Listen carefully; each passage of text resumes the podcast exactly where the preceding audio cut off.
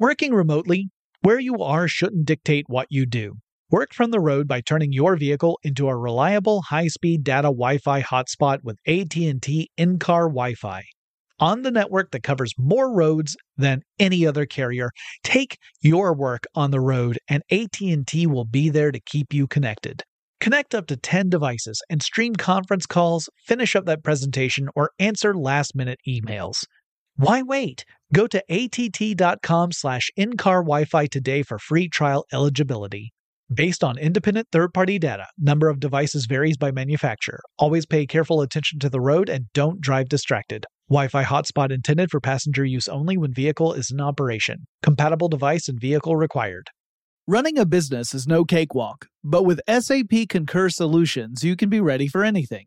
You can manage travel, expenses, and AP all on one platform that's packed with AI and best practices, and that delivers it all through an easy, clear, I can't believe how simple that is experience. So, while not much can be done about that guy who never fails to burn the microwave popcorn and stink up the entire office, with SAP Concur, you can easily handle almost anything else. Take control of your business finances today at concur.com.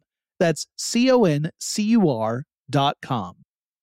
Experts claim there is nothing tougher than a diamond, but at Diamonds Direct, we beg to differ. Have you ever met a mother? Strong, radiant, timeless. This Mother's Day, give her the gift that meets her match with diamond jewelry starting at $200. Plus, Diamonds Direct's exceptional quality and unbeatable everyday price. You're sure to give her a gift that wows this generation and the next to come. Experience the thrill of jewelry shopping done right at Diamonds Direct. Diamonds Direct, your love, our passion.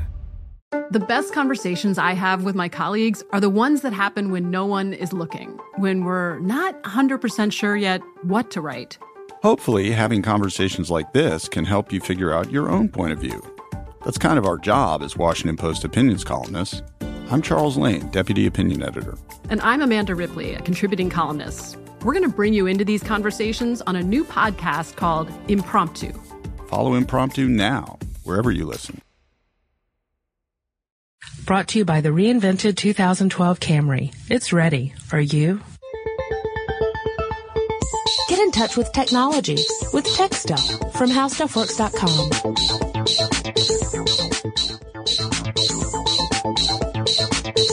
Hi, everybody. Welcome to Tech Stuff. My name is Chris Pollette, and I am an editor here at HowStuffWorks.com. Sitting across from me, as he always is, is senior writer Jonathan Strickland. This will only hurt a little. What comes next?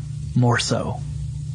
All right, I don't have any idea where that one came from. Uh, maybe our listeners do. Yeah. It's from a movie I watched on Netflix Instant. Don't judge me. All right, so this leads us to a little listener mail. This listener mail comes from Dave from New Hampshire, and Dave says, Hey guys, love your podcast. I was listening to your podcast about USB Firewire, and in the podcast you mentioned the backward compatibility of USB versions.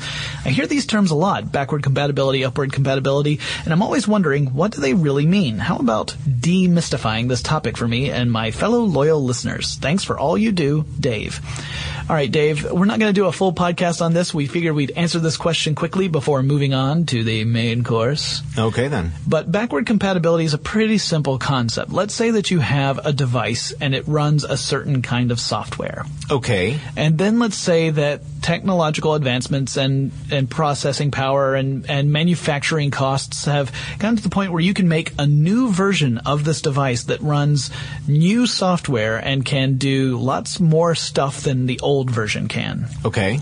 So let's, as a simple example, we'll go with a video gaming console. We'll say PlayStation was the original one and PlayStation 2 is the new one. Right. So PlayStation 2 comes out and it can run new games that the old PlayStation can't run. Mm-hmm. Well, backwards compatibility means that the PlayStation 2 has built in it the ca- capability of playing older games from the PlayStation 1. Right. Now, people who like technology really uh, tend to enjoy the backward compatibility um, uh, uh, model because it means that the stuff they've bought before will still work on the new stuff they have now. They don't have to keep multiple versions of the same device because the latest one will run everything. Right, right. If you, especially true, uh, I think of the video game consoles because a lot of people fall in love with a particular game or Yeah. a particular build of a game. They're they're. Uh, you know, we were recently talking about the new version of Civilization, and I know that uh, some people really like Civilization 2, and they couldn't stand Civilization 3. So people would continue to play the older version of the game, and you know, if their computers wouldn't run the older version of the game, then they would have to either give up the game or you know continue uh, keeping their old machine around so that they could continue to play that. or find some sort of emulator Right. that would allow them to play the old game. Right. Yeah, that it's really what we're talking about here is the ability to to use older technology Mm-hmm. using a new device or software model. I mean, it really it, it can be anything. It's just a general concept. Upward compatibility is kind of similar in the sense that you design something with the idea in mind that future iterations of that device will still be able to run the, the software you're developing now. Right. So it's it's really it's forethought. You're thinking, all right, I've built this device. I want to make sure that every device I build in the future will still be able to run the stuff I've got now in case people really like it. Yes. Uh, so it's it's one of those concepts that again is really popular, especially among gamers. Uh, y- you hear whenever a new system comes out that does not support earlier versions, there's a lot of griping and complaining. Nintendo is infamous for this because Nintendo not only will give you a new game system, but will require a new kind of medium right. you know, you might have cartridges in one system and then you have mini discs in the next and then slightly different sized media for the for the next one and they none of them will work on the other machines. So you can't play your older games on your newer machine sometimes Yes, of course. The Wii actually is a big step for that. Yes. uh, because I only mention that because someone will write in and tell us that you can play GameCube games on the Wii, Right. And it will let you download games for the Genesis and older Nintendo systems too. Right, So, that- yes, that- they did make a big step in that regard. With right but if you look at things like the the NES, Super NES, Yeah. N64, GameCube. I mean, it's just it's a history of not letting you access that older uh, that older product without keeping your older game system around, which just means that you end up getting really cluttered. yes, So that's the whole backward compatibility, upward compatibility issue. And now we're going to move on. It's kind of a related topic. it's definitely related. we're going to talk about early adopters and why they're important. Okay, then. So first, I guess we should, uh, you know, define what an early adopter is. It's actually, it pretty much is what it sounds like. It's a person who is some someone who will adopt new technology before the general crowd does. So Yes. it's it's the people who have to have that latest and greatest thing as soon as possible uh, before it becomes the the most you know commonly owned device out there. So early adopters are the people who moved to cell phones before anyone else did, smartphones before anyone else did. They're the ones who adopted the new form of like DVDs and CDs and, and HD DVDs and Blu-rays. Right. Yeah, actually, the first, uh, if this sounds a little foreign to you, that's because this is not really tech speak. It's what I would consider marketing speak. Yeah. The first, uh, the first instance I came across of uh, the term early adopter was when I used to work in marketing, and um, it actually came in, in where I came to be aware of it from Geoffrey A. Moore's book, uh, which was first published in 1991, called "Crossing the Chasm," and. Uh, m- and uh, Moore comes up with basically five groups of people: the innovators, the early adopters, the early majority, the late majority, and the laggards. Right.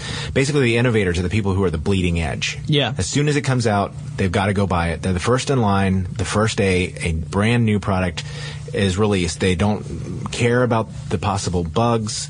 Um, they don't really care that it, it may or may not be a lemon, or that it may not, you know, take off with the market. And there's stuff that comes out that's compatible with it. Right. Um, they just want it and they want it now. And, And- the early adopters follow behind them, but not too far behind them. These Right. guys, the two groups really make up the uh, the people that marketers have been trying to reach with tech products.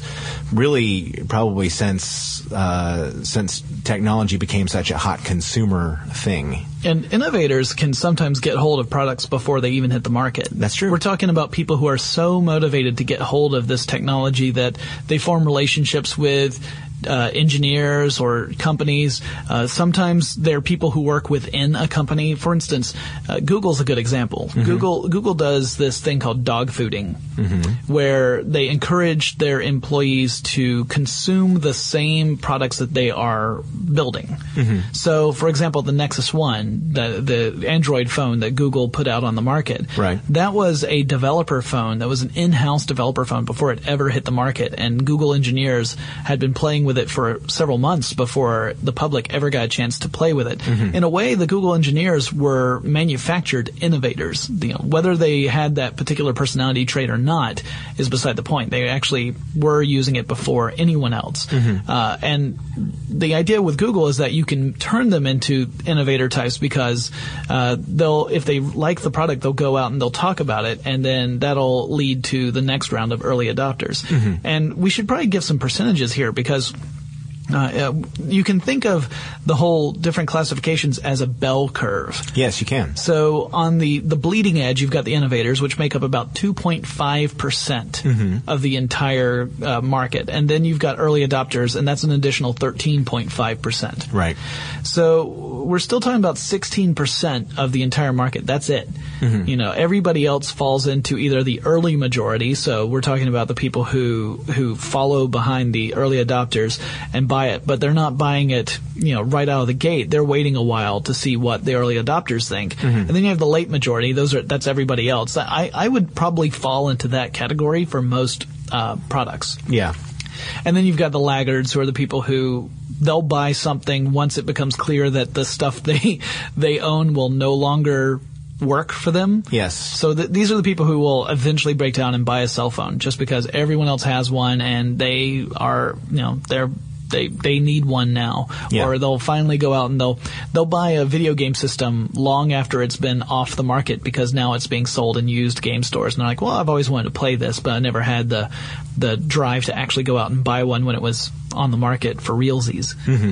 Um, go ahead. I'm sorry. Now, I, I was going to reference back to uh, to the chasm here. Chasm, uh, for those of you who are unfamiliar with the word, are uh, because we do have a lot of people who uh, may not know, uh, is a is a gap. So traditionally, there, uh, uh, at least according to uh, Moore's thinking, there is a, a gap in between the early adopters and the early majority. And the trick for marketers is to get people in the early majority to buy it. So they want to, the, the marketers and the product engineers want to cross the chasm between uh, just this small, you know, 16% population of the market to everybody else. Right. And basically they figure, hey, if I can get all these people to take it on and start using it, then they'll start spreading, you know, word of mouth. But we have to get people talking about this thing. Otherwise, it's only going to, re- re- you know, reach the 16% of the market, and we'll be trying to create a brand new product, something else to sell to people. Right. So they want to they want to bridge that gap, and that's where the title of that book comes from. And for the most part, uh, you know, it's it's been a pretty uh, it's played out pretty well, pretty true to form. Yeah, what's interesting to me is I, I read uh, some survey results from uh, uh, Rogers Consulting. They they did a famous uh, survey on this back in the 80s, and it's still kind of something that holds true today. Yeah. Uh, they found in their survey that 59% of early adopters held either a master's degree or a PhD. So we're talking about people who have reached a high level of education. Um, they have a lot of. Uh, they normally have a lot of income they can dispose of because that's one of the things about being an early adopter is it means that you're buying the technology back when it first premieres it's usually when it's the most expensive and you have to you have to be willing to take a risk right? You're going to be investing in a technology. There's no guarantee that technology is going to be successful yet. So you're spending a good deal of money on a product that may not succeed and may not be supported for very long. So uh, so these people are, are highly educated and they are risk takers and they have lots of money. Yeah. kind of the people i want to hang out with Well, it's it's it's very challenging to reach past the early adopter segment uh, for different people, and, and they're looking at it different ways. The venture capitalists, who are the people that fund brand new companies, um, are looking are constantly looking for a way to reach past the early majority because they want to fund stuff that's going to make them lots and lots of money. Mhm. Now, a brand new startup developer uh, making a software or hardware product is really not concerned with reaching the early majority because they want to re- they want to reach the innovators Right. and get them to start buying it and have the early adopters start buying it. And hopefully after that I mean they're not really worried about this. And this is this is actually what I got from uh, reading Ale- Alex Iskold's article on Read Write Web Mhm. uh, not too long ago. I thought it was funny because we started talking about doing this podcast and he just wrote this this article about it. Um, he actually used the example of the iPod as uh, something like that now Apple didn't have that same problem because people knew who Apple was Yeah. um, of course, at the time, the iPod they were still uh, still regaining some credibility after uh, several bad years of, of products where they were losing market share for the computers. They really didn't have any other uh, consumer electronics on the market other than the computers at the time. Um, but they had something brand new. They had an MP3 player, and they were entering a market that already had other people uh, in it in the MP3 Sure. three player market. But what they did, they came up with an, uh, a, a pretty product. You know, people pick on Apple for having pretty products, but you know that helped them cross from the early adopters to the early majority because that that was one of the things that people liked about it. That and the fact that it, it was easy to use, and with each new version of the product, it became more powerful, and Yeah. that helped them move past the the early adopters. One of the things Apple built into the iPod uh, is something that tends to frustrate early adopters, but it's Mm-hmm. very pleasing to the majority, which is that you know you remove a lot of the choice, a lot of the freedom Yes. out of your product. Mm-hmm. So the product works really well, but it works really well in a specific way. Yes. And and outside of that specific way, it either does not work well or it doesn't work at all. In other words, Mm-hmm. you you may not be able to use it outside of the way they intend you to use it. Yeah. And for early adopters and innovators, this can be frustrating because they're they're kind of looking for the device that'll let them do pretty much anything. Mm-hmm. The majority they want something that works, and they want something that works uh, in a specific way. So, Mm-hmm. a music player, they want a music player that's going to work really well. It's going to make it easy for them to organize their music. Um, they're not necessarily concerned about customizing that experience or uh, opening it up any. Um, they may or may not even be aware of the limitations of Mm-hmm. the device. Yeah. It just matters that it looks nice and it works. And uh, actually, Clive Thompson over at Wired had a really good article too. Yeah, I was going to mention that. targeting late adopters. Yeah, and this is one thing that I had not considered before. Um, to go back to Iskold's point, another problem is that some people, some early adopters, adopt stuff and give it up before the early majority reaches it. So some things are dying more quickly than others simply because the early adopters try it out, they like it, but then there's another new thing that comes out right on its heels and they buy it instead. And so they never, the word of mouth never gets going and they, they never really sell a lot of them. But in, in, uh, in Thompson's article, that's a completely different thing. Yeah. I mean, it's a, it's a completely different way of looking he's, at it. He's suggesting that by ignoring the the laggards, Mm-hmm. you are essentially counting out 16% of the market, which is a huge number. Yeah. And just adding a few people from the laggards category into the market for your device would really boost sales quite a bit.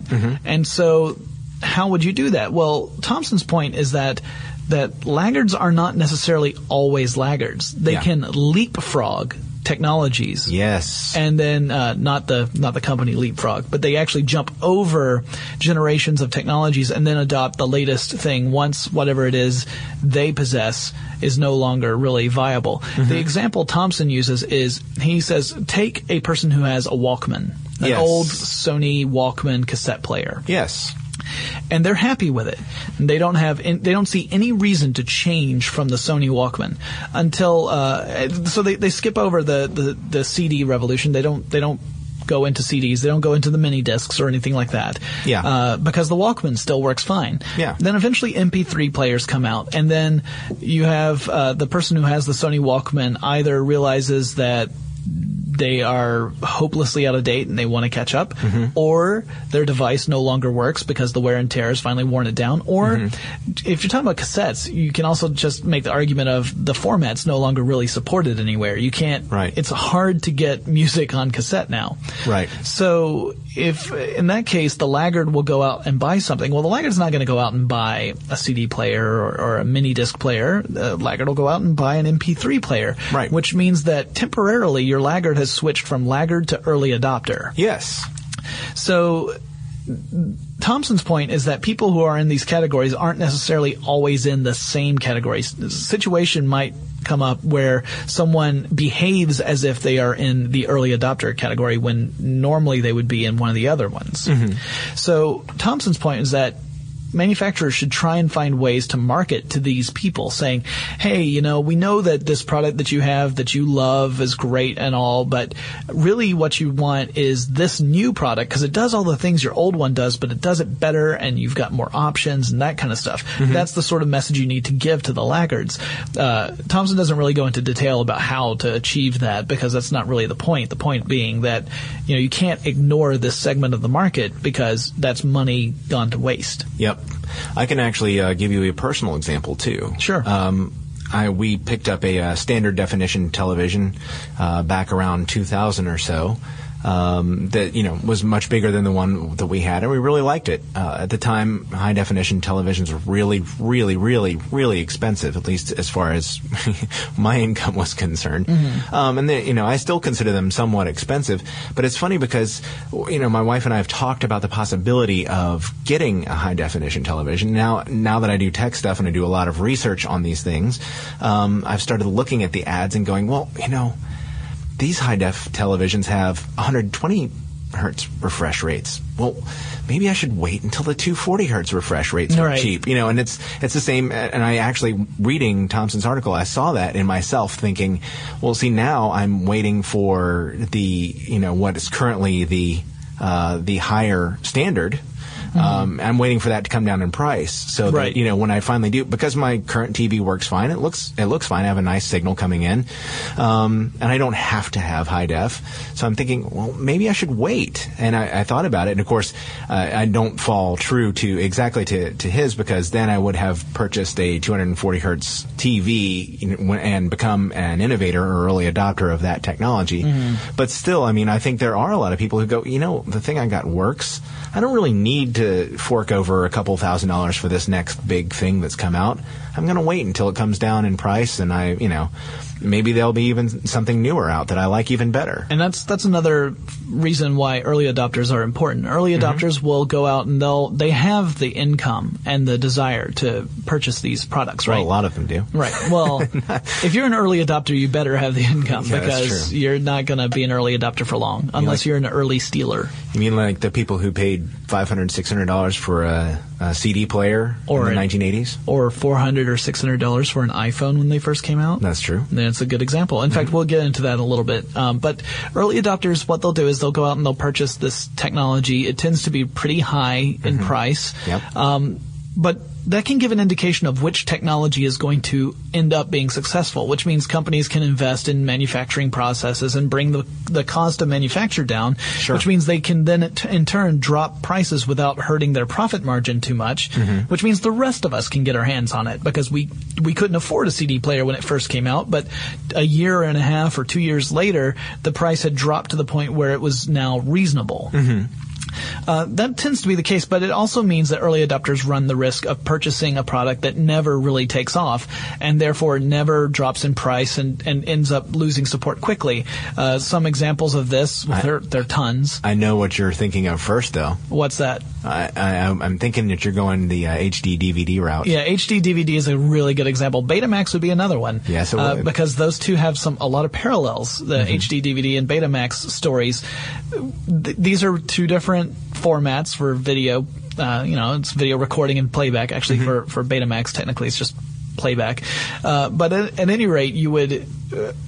Uh, the early adopters went out, bought these things, and you could argue that one was better than the the other. Uh, for example, in Betamax, its big component was VHS, or uh, opponent rather was VHS. Yes. Uh, so you had two different technologies. Early adopters adopted both. VHS ended up being successful. Uh, HD DVD, you had HD DVD versus Blu-ray, and Blu-ray ended up surviving. I was going to say be successful, but there are arguments now that Blu-ray, in fact, Microsoft, yes. at the t- time that we're recording this podcast this week, an executive over at Microsoft proclaimed Blu-ray to be dead. Now, granted, keep in mind that's a Microsoft executive, and Blu-ray is a Sony technology. That that is correct. So you could argue that perhaps they're saying that Blu-ray is dead because they have an interest in Blu-ray not being around anymore. Yes, but they're not offering a, a competing technology. They're actually saying that they believe streaming Right. will take over Which- instead. and that's, I'm sure that that is making some people in the majority and laggards pause before adopting Blu-ray. I'm one of them. Uh, someone who has not yet adopted the Blu-ray format because streaming is a possible alternative. And uh, at any rate, early adopters who adopted either Betamax or HD DVD soon discovered that their product was no longer being supported by manufacturers, and so you had a very limited library that you could go to, and then you know it, it was just taking up space. Yeah. The, there's a huge history of technology that falls into this category. I mean, video gaming consoles alone. You heard in our history of video games podcast how many old consoles we listed that you may not have ever heard of before because they never took off. Mm-hmm. You know, the Atari ended up becoming the dominant video game system of the early or late 70s, early 80s. And the others like ColecoVision uh, and Intellivision were able to compete a little bit, but be- beyond those three, you probably hadn't heard very many of the other names we'd listed. Yeah. Uh, early adopters might have bought them, but the majority never moved to them, and they ended up dying. So really, the early adopters are hurting because of that. Yeah. Uh, the other big uh, hurt is when you are, are an early adopter, you go out and you buy something, and then a couple of months later, the price drops dramatically, and you think, Mm-hmm. I'm being penalized for supporting this company. yes. Um, and the big example there would be the I- iPhone. Yeah. Apple iPhone. So Apple iPhone, when it came out, I think there were two models, the four gigabyte and eight gigabyte. It was four hundred or six hundred dollars. So the early adopters rushed out and bought them.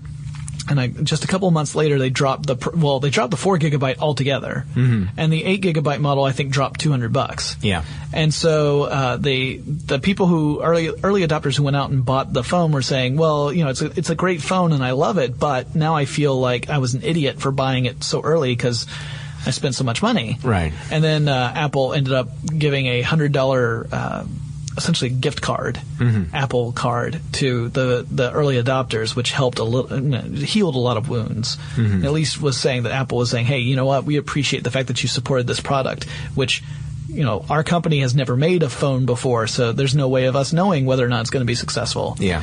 So that kind of smoothed out some stuff between early adopters and Apple, but that's that's the danger that you run into when you're an early adopter is that you you one are going to spend more money than other people on the same product. You're just going to get it 1st and two, it may not the product may not succeed, and so you may end up with a useless hunk of electronics. True. Uh, and some people, there, there's been a lot of interesting discussion about why people are early adopters. Uh, I mean, there's the whole love of technology. Sure. But there's also an element of status that comes with being an early adopter. Right. So if you ever have known someone or if you happen to be this person, the person who casually leaves out a new cool device that's in view, you know, not necessarily pointing it out, but leaving it so that it's easily seen. Yes. So people are like, hey, that's really cool. Then uh, you might fall into that category. For example, if you're one of those people who happens to have an iPad and you leave it out on your desk so that every single time someone else has to walk by your desk in order to get to his desk, he sees the darn thing, maybe you fall into that category just a little bit. I get your point. I'm not pointing fingers. Yeah. I'm just being Well- awfully specific. Yeah, that that that actually, uh, you know, especially since I'm I'm conscious of people saying that about Apple's products. You know, I was kind of thinking about that when I when I got the iPad because that's not. Uh, you know, at least consciously, I, I try to avoid doing that. But uh, you know, I, I have no idea whether subconsciously I'm trying to show off to other people. But yeah, for some people they do. They they they make a, a great big deal out of it, um, and uh, you know that that's uh, that's all part of, of why people might want to do that. Yeah, it's um, I'm thinking of a certain uh, infamous venture capitalist and his uh, his Tesla. Oh yeah, that's Yeah. true. Now that yeah, that is a uh, a pretty uh, That, that's a pretty that's a expensive double. piece of technology. That's a double because it's a car which has always been seen as a status symbol. True, true. And technology, which is you know more of a, a recent development. Yeah, that, that that's true. It's uh, it could be an early adopter could be just about uh, uh, it could be almost any kind of technology, not just a, a piece of uh, computer or electronic equipment. Or um, you know, actually, uh, I, I've always heard that it's sort of a bad idea to be the early adopter for a lot of car models because uh, there are bugs that that uh, can be a problem. Actually, I was uh, one of the first pers- people to uh, to buy an iMac.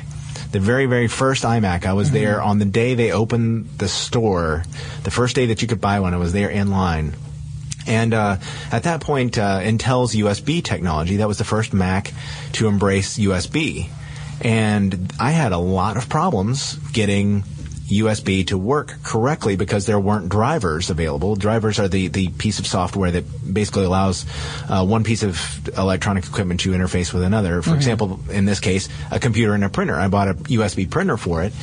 But you know, I had trouble at the very, very outset trying to get it to communicate with it because there just weren't a lot of. It, had difficulty with USB interfaces uh, on and off. It wasn't just that. I had a gamepad that I bought for it, which most of the time it didn't really have a problem with, but sometimes it did. And I know that in later iterations, and of course now USB is ubiquitous on on just about every kind of computer that at least that has some kind of external port. Right. Um, but yeah, that that happens a lot with all kinds of uh, early adopter technologies. You may find that uh, the market isn't ready to support you yet. Yeah, and, and this does go beyond just the physical hardware. Sure. And software is the same way. Like, if you're one of the people who loves to try beta programs, Oh, then you're an early adopter. You're an early adopter of, of software, not necessarily hardware. Mm-hmm. Uh, and I fall into that category. I mean, I'm whenever Google Chrome comes out with a new beta, I'll, I'll tend to to try it out. Mm-hmm. Uh, and you know, that's I, I don't think anything more of that. That that I don't really think of as a status symbol because it's not like I'm walking around to people saying, "Hey, look, I have the latest Google Chrome build on my computer." But uh, I have been guilty of other ones where, like, you know, I'm with a group of friends. I'm thinking, you know what I'm going to do? I'm going to whip out this Android phone because it's awesome. I don't do that anymore because it's two years old, so it's no Yeah. longer really on the cutting edge. But you know, But yeah, to your to your point, uh, I'm beta testing a game right now. Um, that uh, I've reached a certain point in the development of the character. I created my character, and I'm playing through the game. And there's a point at which you're supposed to do something to take the step to achieve the next level. And they're saying, okay, you have to choose from these different paths. Which one will you choose? Well, when I chose the path, you know, I spent hours developing this character and building up his uh, his gear and all this stuff. And I, I chose a path, and it's like, well, okay, sorry. And now I've, I've reached the point where it didn't take right as it's supposed to in the game, and I can't actually go forward with the character now and develop it further because there's a bug in the game that won't let you continue. So now I've wasted, well, depends on how you look at it. I've spent a lot of time developing this character, and because I am trying, I'm actually an innovator in this case because I'm beta testing the Right. software and I, I can no longer develop this character that I've you know sort of pou- poured hours of uh, digital blood, sweat, and tears into developing. So that's that's a peril that you run into. But I, well, actually, I don't get to brag about it because I signed a non-disclosure agreement. well, at any rate, you you get to experience it before I- anyone else. That's true, and it's it's been a lot of fun doing that. So you, you know there are trade-offs. Yeah.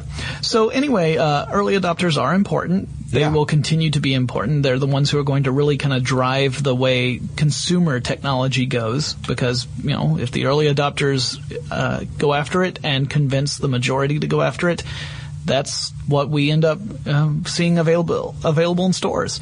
You know, and the stuff that early adopters go after one year are going to be the things that go on sale on uh, Black Friday and Cyber Monday the next year. Yep. So that's uh, you know, kudos to you, early adopters. I wish I could also ignore risk, and I wish I also had the the disposable income Yeah. that you have. Yep. Uh, right now, I just ignore risk, which is not good when you don't have disposable income. Uh, I don't see how you could ignore Risk. It's such a good game. And on that note, let's close this off. Remember, if you want to give us any comments, questions, you've got topic suggestion, let us know on Twitter or Facebook. You can find our handle. It's at TechStuffHSW. Or if you want to do the old way, you can always email us. Our address is techstuff at howstuffworks.com. And Chris and I will talk to you again really soon. If you're a Tech Stuff fan, be sure to check us out on Twitter. Tech Stuff HSW is our handle, and you can also find us on Facebook at facebook.com slash techstuffhsw. For more on this and thousands of other topics, visit howstuffworks.com. And be sure to check out the new Tech Stuff blog, now on the HowStuffWorks homepage.